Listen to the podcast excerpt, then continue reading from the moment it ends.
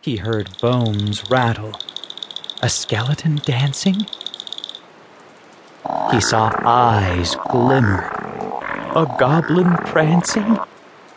A pale shape floated past. A ghost haunting? Mouse shook. Mouse shivered. Mouse shuddered. He backed up, step by careful step, until he was against the wall. Trapped!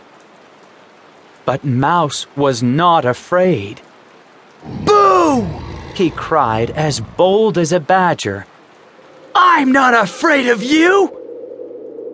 Outside the house, the wind blew away the clouds.